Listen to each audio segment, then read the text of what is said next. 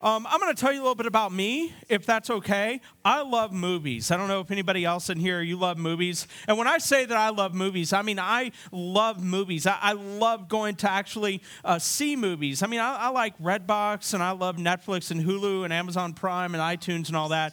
But nothing beats going into a creep dark movie theater that's very creepy and, and sitting next to people where you have no idea what their criminal background is. I mean, that, that to me is the idea of a good time. And when my wife and I were first married, we went to movie after movie after movie after movie. But then something happened, and we stopped going to movies because we started getting depressed. You see, no matter how hard we tried, we tried to get pregnant, and we couldn't get pregnant. And we tried and we tried and we tried. And, and we handled our depression in different ways. I threw myself into my work, and my wife was much more destructive and started watching Twilight and Hugh Grant movies and uh, chick flicks. And I just said, We're going to get you pregnant one way or another because this has got to stop in our household. No more Hugh Grant.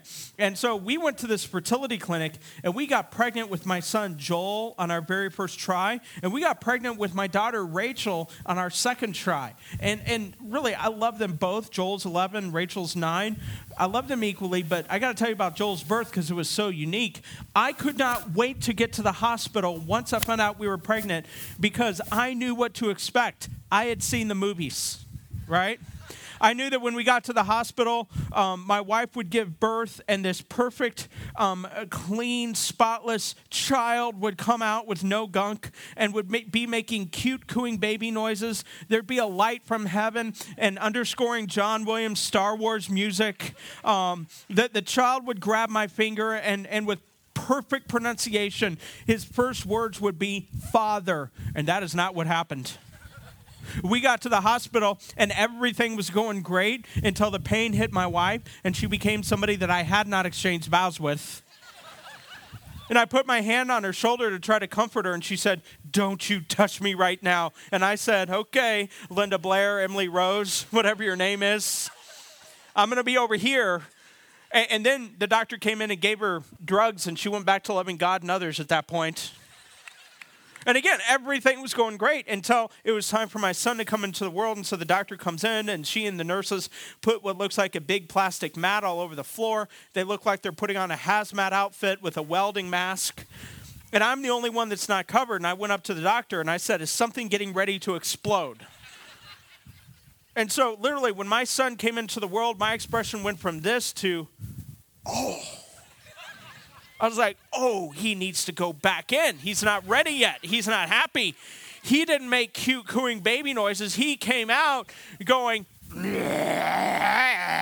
I was like, oh, good night. He's going to bite something. And, and he was a color that Crayola had never invented a crayon for. I didn't know that the human head could be rectangular. He had gunk on him I had never seen before in my entire life. And, and, and I'm just looking at them, and if you get to know me, I don't have much of a filter, which is both good and bad when I say things. And they wrap them up in a towel and they give them to me, and they said, What do you think? And my first words about my son were, He looks like a turtle. And my daughter, she looked like this big red juicy ladybug. And if you had been there, if you had been there, you would have said, "Man, that that was messy." And some of you, you've been there, you know what I'm talking about. If you haven't been there, you will be there eventually. So good luck with that, or good luck when you get to seventh grade and you see that in the in the biology video. But but something happened to me when I was holding my son and my daughter for the first time. This love just came out of nowhere. And it didn't matter how messy they were, it didn't matter what they looked like, it didn't matter how funky they smelled with a rectangular head. None of that mattered. In that moment, I loved my child. And I want to let you know that's the same way God feels about you. Because you see, here's what society does, our culture and the world. They'll say, You're way too messy. They'll say things like, You can't handle a job. You keep on cutting. You can't beat that addiction. You're in how many relationships now? You have how much in the bank account now? You think you have everything together. You are on your whatever marriage. You're this, you're that. And so society, it labels us and categorizes us and defines us. But here's what God does, okay? God, He rips off the labels, He takes us out of the categories, He looks past the messy, inappropriate definitions that the world gives us, and He says, That's my child when He looks at you. And, and, and really, what I want you to remember today, out of all things, if, if, if you, you and many of you, you've gone to church um, for a long time. You've been a Christian since God was a boy. I mean, that's how long you've been a Christian. But I want you to remember something, okay? It, it, it's very, very um, simple to say. Many of you know this, but I think it's, it's the hardest to believe, and it's the deepest theology. God loves messy people. If you're like, that's too simplistic, then you need to go back. You need to read John 3.16. You need to read about love God, love people. God loves messy people. And look, I love the fact that God loves messy people like me, okay? Because the first two letters of the word messy, M E, me, right? I got to own that. God loves messy people like me, but I don't like the fact that God loves messy people like Bob. You work with somebody like Bob? I mean, Bob, you go to work and he works with you and you take the long way to go to the bathroom. Because if you get in a conversation with Bob, there's no chewing your leg out of that bear trap. You are stuck for a good 20 minutes. Know anybody like Bob? Know anybody like Stan? You go to work out and you put your earphones in, hoping that nobody's going to bother you while you work out, and he comes up to you and just stares at you and starts talking. You're like, Stan, leave, creeper, leave. What, what, about, what about the people that we share DNA with, right? What about messy people like that? You're like, no, not my family, really? You know that you have people in your life that you spend time with, and you would not spend time with these people other than the DNA you share. Kind of like the people you spend time with with the DMV, you would not spend time with them except it's the DMV. And you get to hang out with them every Thanksgiving and every Christmas. But, but for some of us, it goes a lot deeper because we've had messy people in our lives who have hurt us. We've had people that have really wounded us. We have people who feel like we have thrown them away. So, how do we love messy people who are not like us? How do we love the people that vote differently? How do we love the people that are in different kinds of relationships? How do we love the people who operate from a different moral authority, who have a different system of ethics? How do we love the people that have experiences in their background that we don't understand? How do we love the people that operate from a different worldview? How do we love people like this? And what I want us to do today is I want us to take a look at the fourth book of the New Testament. It's called John, or the Gospel of John. And John, he was actually a student of Jesus's. He was what we call a disciple, a student of Jesus, a follower of Jesus. He was one of the original 12. And, and really, what was cool is that he followed Jesus around for like three years. And he got to see all the things that Jesus did and all the things that Jesus said. And so some other people wrote their accounts of Jesus' life Matthew, Mark, and Luke. And then John, which is one of my favorites, he wrote his account of Jesus' life. And he wrote down, he said, These are some of the things that Jesus said, and these are some of the things that Jesus did that he felt like it would be important for us to understand that.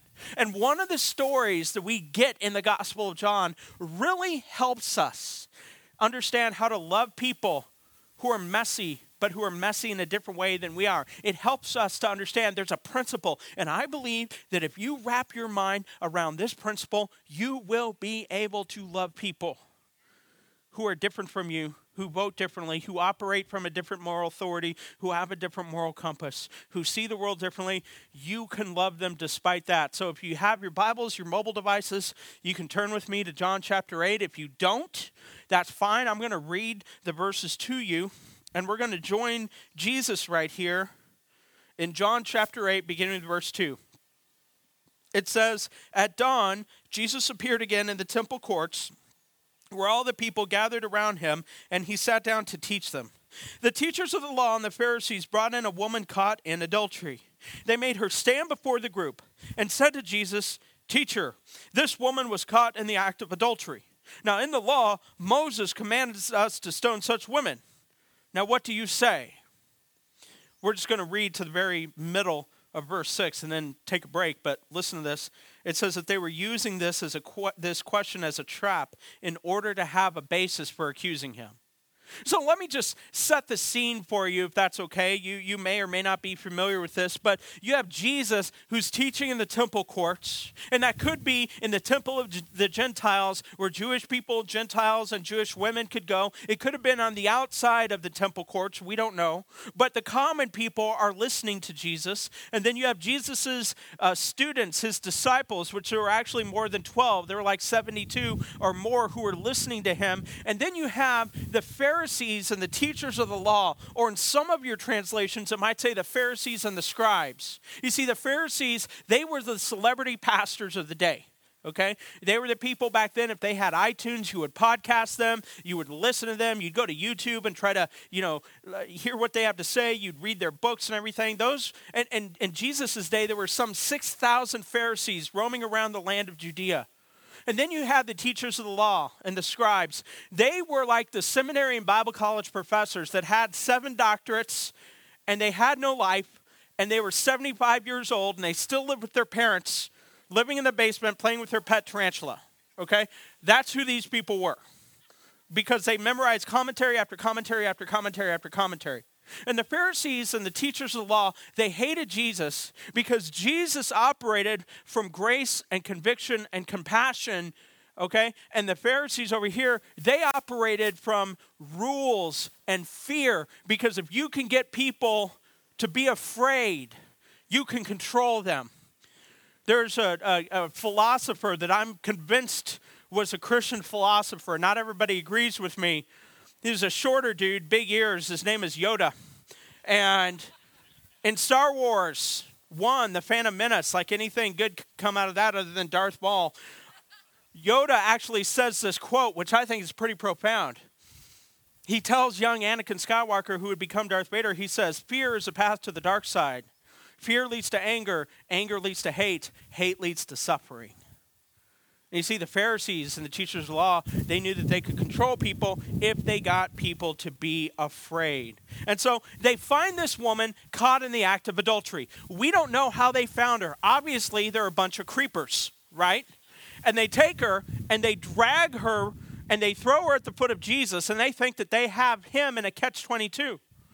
Because in Deuteronomy 22, um, it does say that if you find a man or a woman caught in the act of adultery, you should take them outside the city gates and stone them. Did you hear what I said? A man or a woman. And I look at this passage and I'm like, where's the dude? I guess he gets a get out of jail free card, right?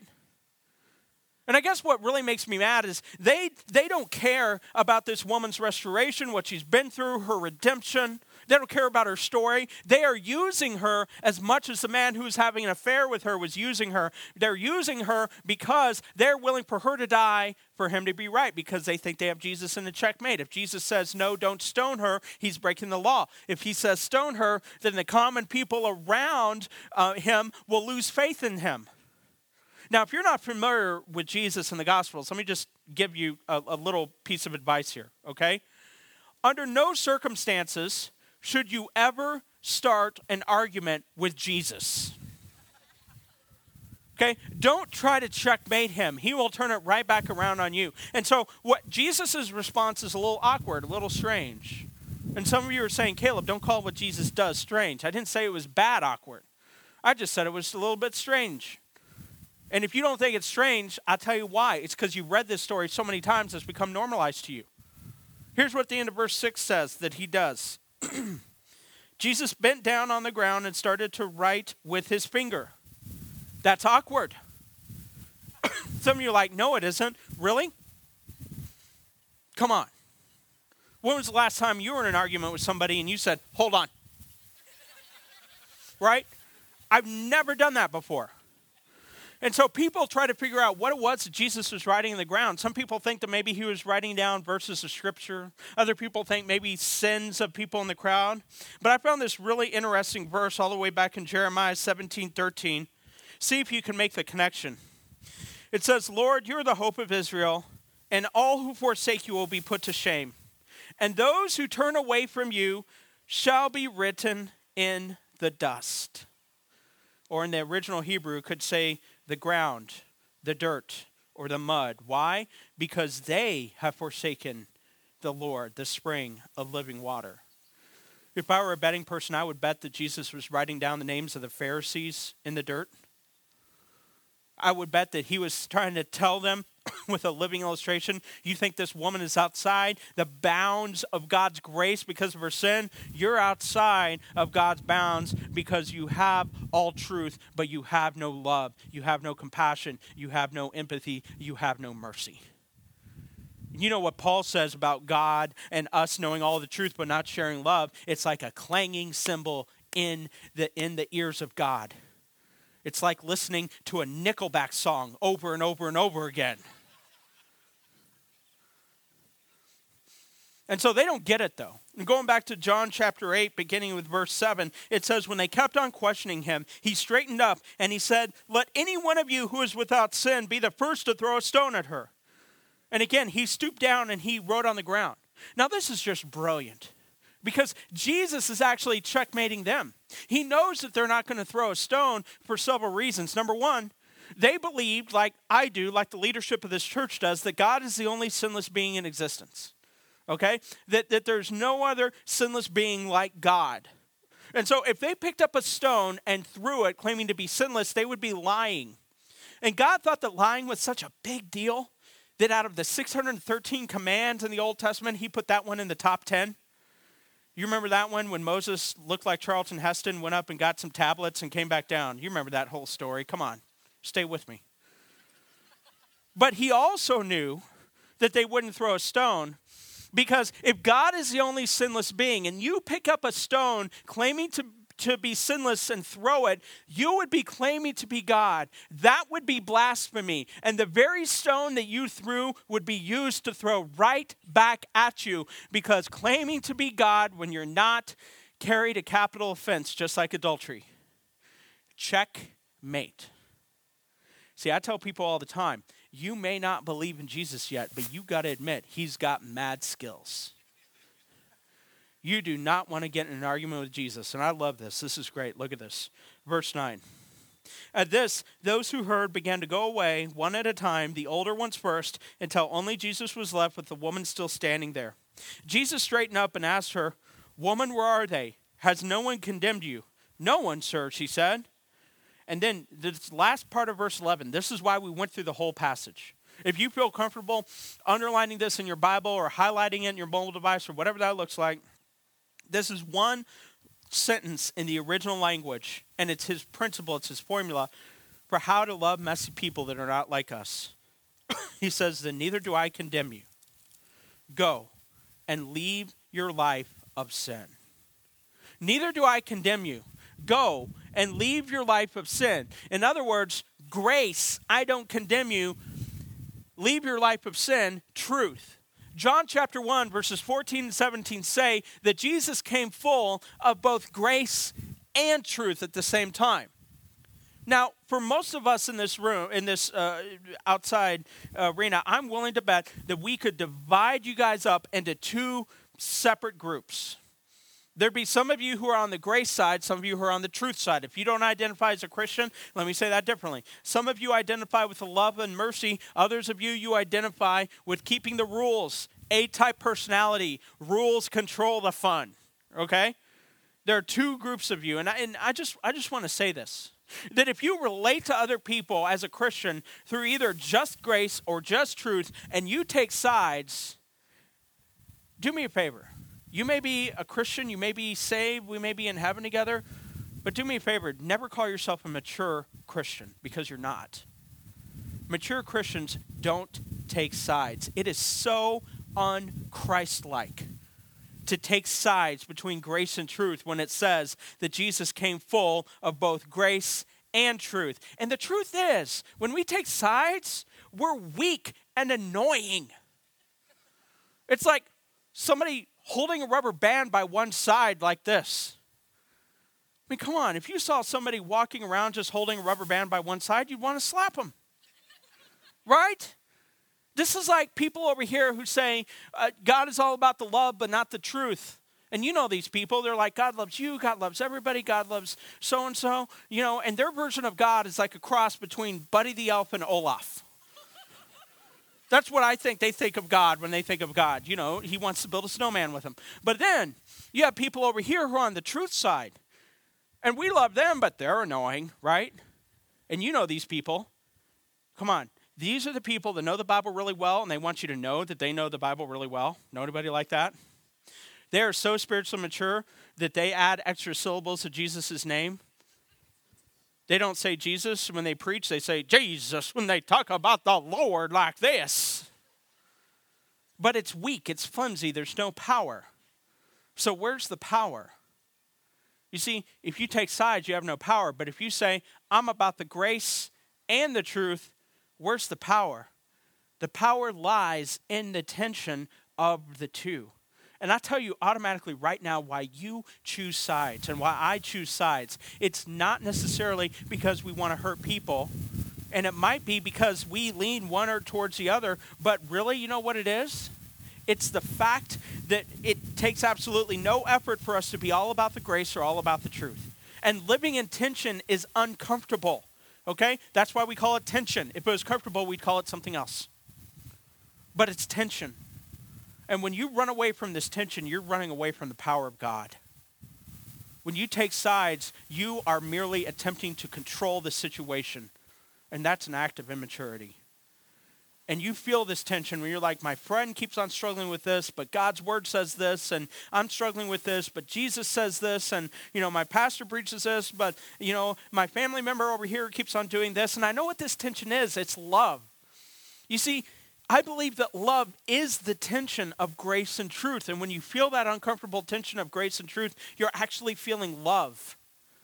And by the way, what I'm saying is 100% scriptural. I mean, I'll go, I'll, I'll swear right now, it's 100% scriptural. And some of you may be thinking, no, it's not, Caleb.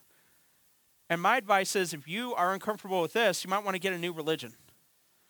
Because Christianity is not for you. Because you already live in tension in your theology all the time. You don't even know it. You're like, no, I don't. All right, let's do a test. Can we test this together? Okay. You believe in one God, but the Trinity, like there's no tension. Hello. You believe that Jesus is fully God and fully human. You believe that God is in control and that he gives us decisions or free will. You believe that evil and death were defeated at the cross but not yet destroyed until Jesus comes back. You believe we should love God and love people. You believe that Jesus is fully God and fully human, that God inspired the Bible but used people to write it, that you can be a good preacher and still have hair. Come on. Right? Right? There is tension all throughout our faith. And the reason why we struggle with the tension of grace and truth with other people, I can tell you why. Because we have emotional attachment to other people. You have more emotional attachment to your friends and your family members than you do the doctrine of the inspiration of Scripture. I guarantee you, I'm not saying this is not important to you, I'm just saying you have more emotional attachment. So, who's the messy person in your life that you need to live in the tension of grace and truth with? Let me tell you about mine. It's my mom and my dad. When I was two, they were both professors uh, in Missouri at the University of Missouri Columbia, and they divorced, and both of them went into same sex relationships. And my dad was in uh, several different relationships, but my mom went into a 22 monogamous year relationship with a woman named Vera, who was a psychologist. They moved to Kansas City.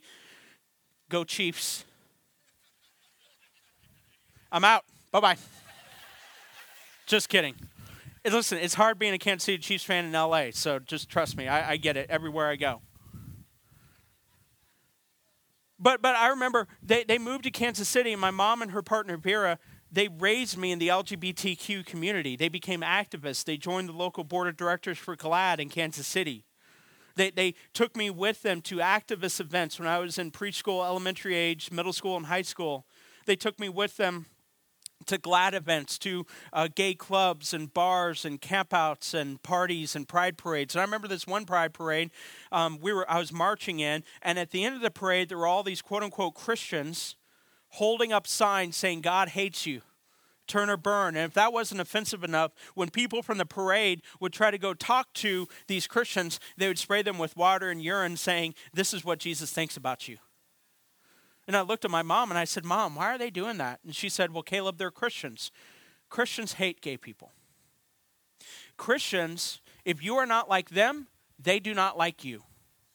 And I was just like, man, I never want to be a Christian. And I remember seeing this time and time again. I remember seeing young men in my mom's community who were in same sex relationship die of AIDS in the 1980s.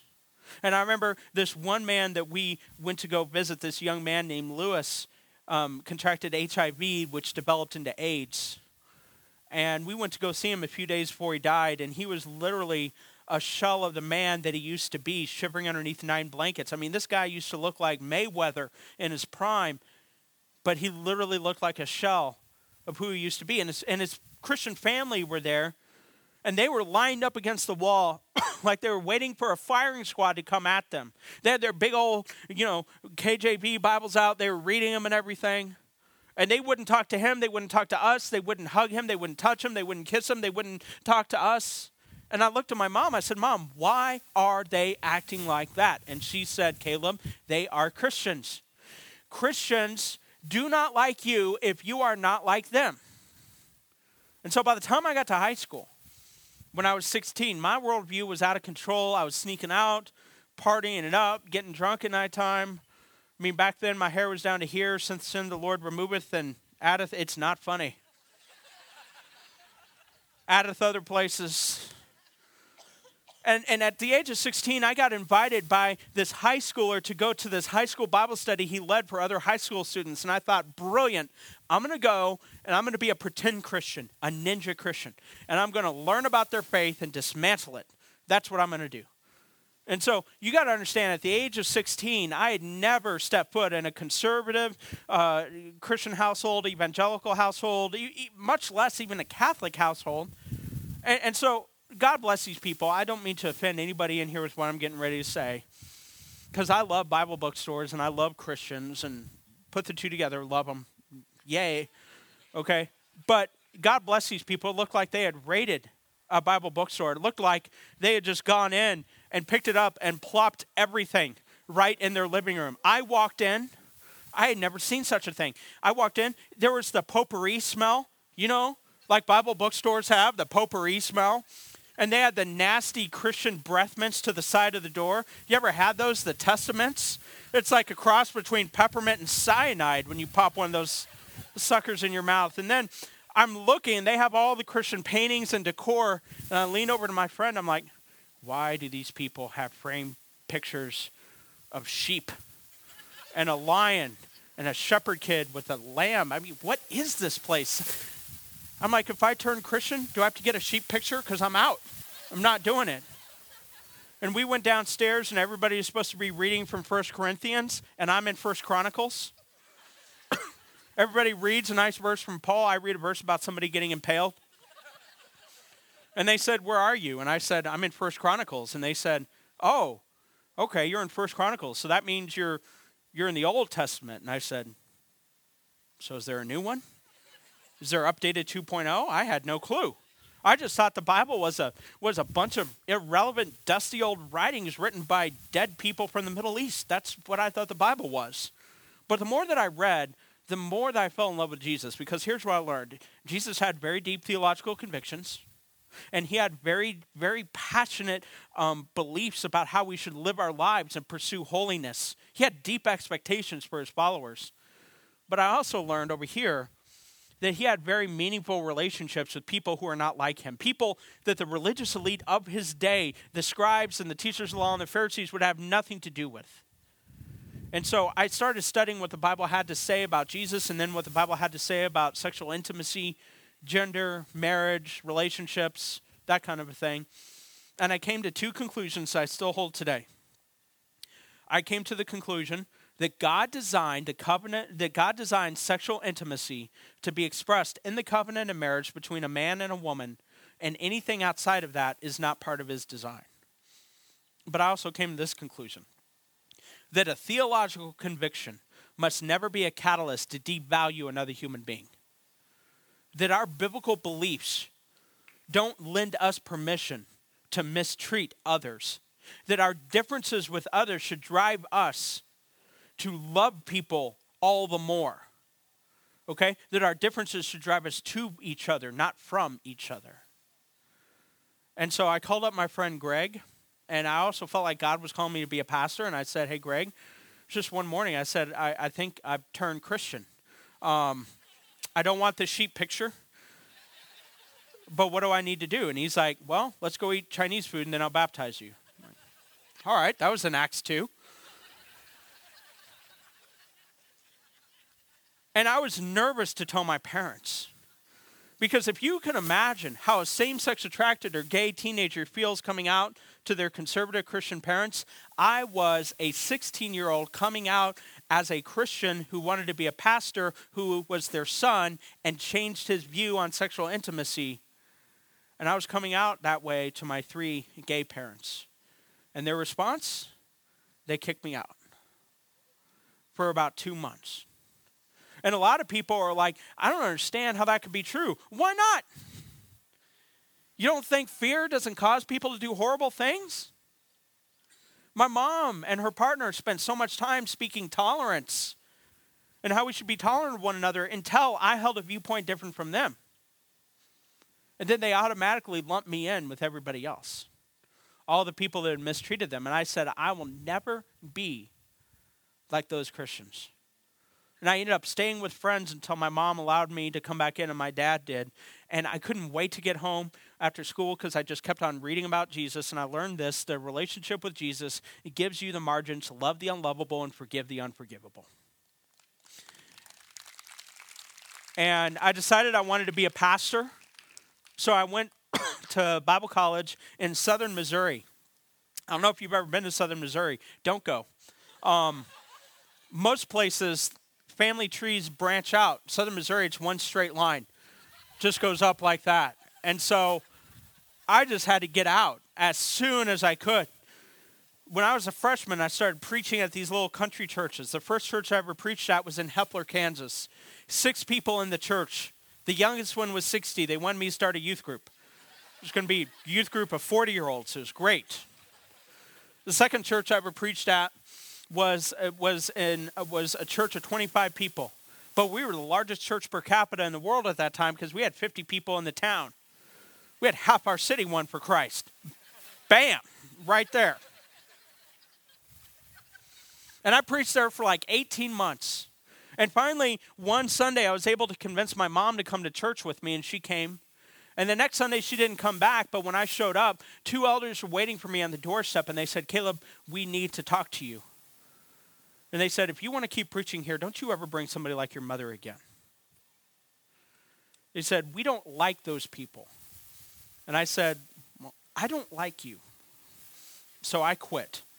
And they said, no, you can't quit. You need to preach. And I said, oh, you don't want me to preach after this conversation. I said, it'll definitely be my last sermon, but yeah, and that's all the more reason not to let me preach today. I'm just warning you. No, we need you to preach. You sure? Yeah, you need to preach. So I got up there. I took the sermon I had written, I ripped it up. I was on fasting. Who cares about that? And I got up there and I preached this sermon on love and grace and truth. And I walked out of that church and I said, God, if you give me the chance to be involved in the church, I want a church filled with people who are cutting, questioning their sexuality, people who've had horrible experiences experiences, people who think they have it together, people who, who, uh, who've been in relationship after relationship, people who are having financial problems, people who can't beat the addiction, people who are homeless, people who are in gangs, because that's what the church is, people. The church is a beautiful mosaic of messy lives that God unites together to glorify Himself. This may offend you, and if it does, I'm willing for it to. Kind of. But I don't believe for a second that Jesus Christ came to die on the cross for a members only country club. I do not believe for a second that Jesus Christ came to die on the cross for a place that masquerades as a church when it's really a Pharisee factory. And so when I graduated, I, I moved to Southern California, was on staff at a church for 11 years as an associate pastor. Something amazing happened there, got married to my wife Amy wish you guys could meet her. She's tan, tall. She's a muy caliente Latina. And in her wildest imagination, she had no clue that her knight in shining armor would look like a cross between Gru Fester and Dr. Evil. Lap all you want. This is her eye candy she wakes up to every morning. She's a lucky lady.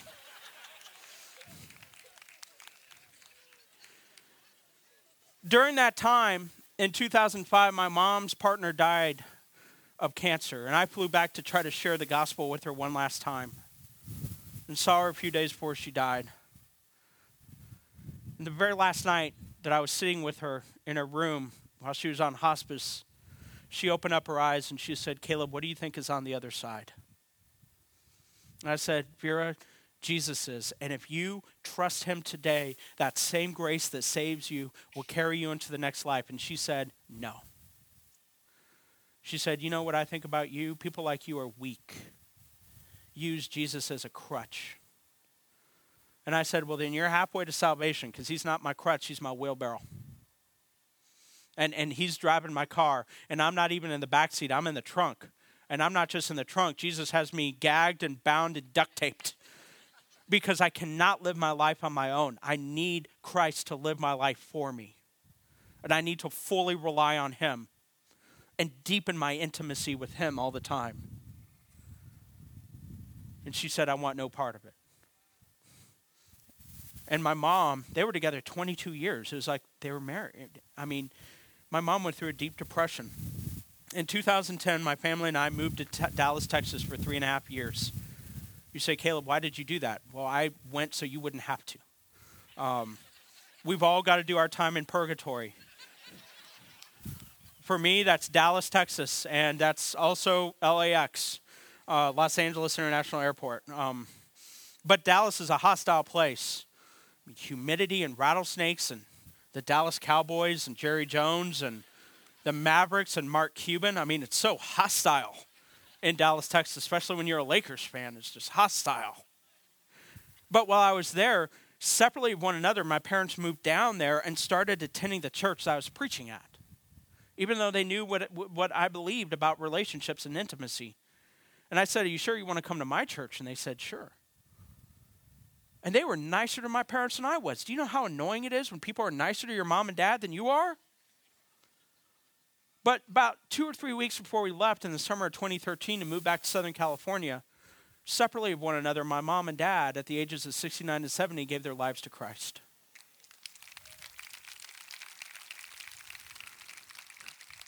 And I think to myself, how does that go together? I don't know. It's the tension. It's messy grace. God's grace is perfect, but when it hits our lives, it looks messy. And, and, and I mean, they're not in same sex relationships or same sex attracted. They go to church when they can. They're both in assisted living. My dad has dementia and is getting Alzheimer's. My mom has other issues she's dealing with. And I don't know how all that goes together. I, but you know what? Here's a great thing about the tension I don't need to resolve it, I just need to live in it. Because what's tension to me is not tension to God. And I need to trust Him. Here are just some practical things you can do if you want to live in the tension. Number one, be known for what you're for, not against.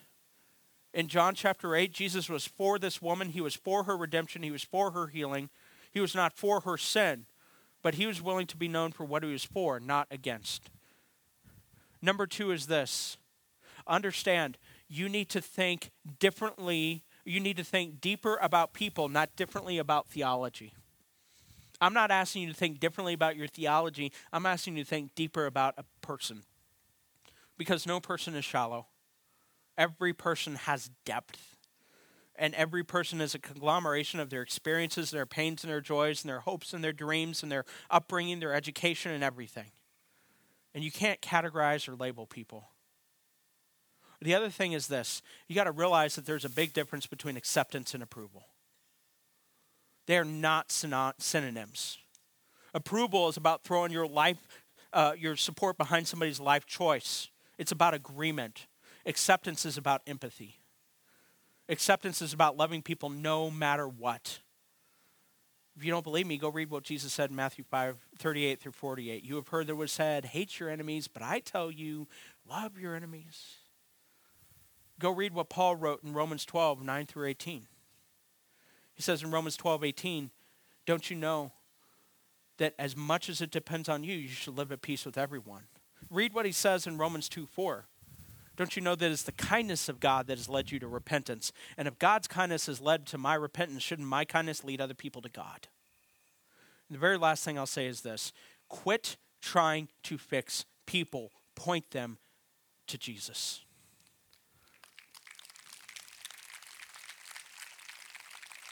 God has never called you to fix another person. And, and, by the way, if you follow Jesus, you've already admit that you messed up your life. You can't fix your life. No, I didn't. Well, then why'd you repent? Right? Repentance means I messed up. I can't do my life without you. So, how are you going to fix somebody else's life? Say, Caleb, you're saying I shouldn't have tough conversations with people? Well, sure, you should. But those conversations are, both, are best had in the context of love, relationship, and trust. And you need to earn the right to speak into someone's life. And you need to invest and build that influence. I'm going to ask the band to come up here, and we're going to have a time of invitation, of prayer. And as they're making their way up, let me just describe to you what that means. If you're here tonight and you have not made that decision to follow Jesus and you want to know what that's all about, we're going to give you a chance in just a moment, not yet, but in just a moment, to come down and to talk to one of our people down here, and we're going to tell you what it means to follow Jesus. If you have never been baptized before and you want to take that step, there's water right here, and they're not even going to put a microphone on you, so you won't get electrocuted. And you can get baptized right here tonight. And you can profess in front of all these people that I believe in the grace and truth of Jesus. The cross is a picture of grace and truth is a picture of the truth that Jesus is the only way and the grace that God is willing to sacrifice his son in your place so that you can have a perfect relationship with him based on him, not you. There are others of you in here, maybe you need to rededicate your life. Or maybe you need prayer. Maybe, maybe you are listening to what Jesus did in Matt and John 8, and you're feeling convicted by the way you treated somebody. Maybe you need to just come up and repent. Or maybe you are listening to what Jesus did in John chapter 8 and you're like, man, I need to repent. I need prayer. That maybe, maybe people have done things to you in the past. And, and you're carrying that burden with you, and it's difficult, and you're holding it on your own. You don't have to be by yourself. There are people, the good people at this church, they're willing to love you, who are willing to partner with you, who are willing to walk with you so that you're not carrying a difficult burden on your own.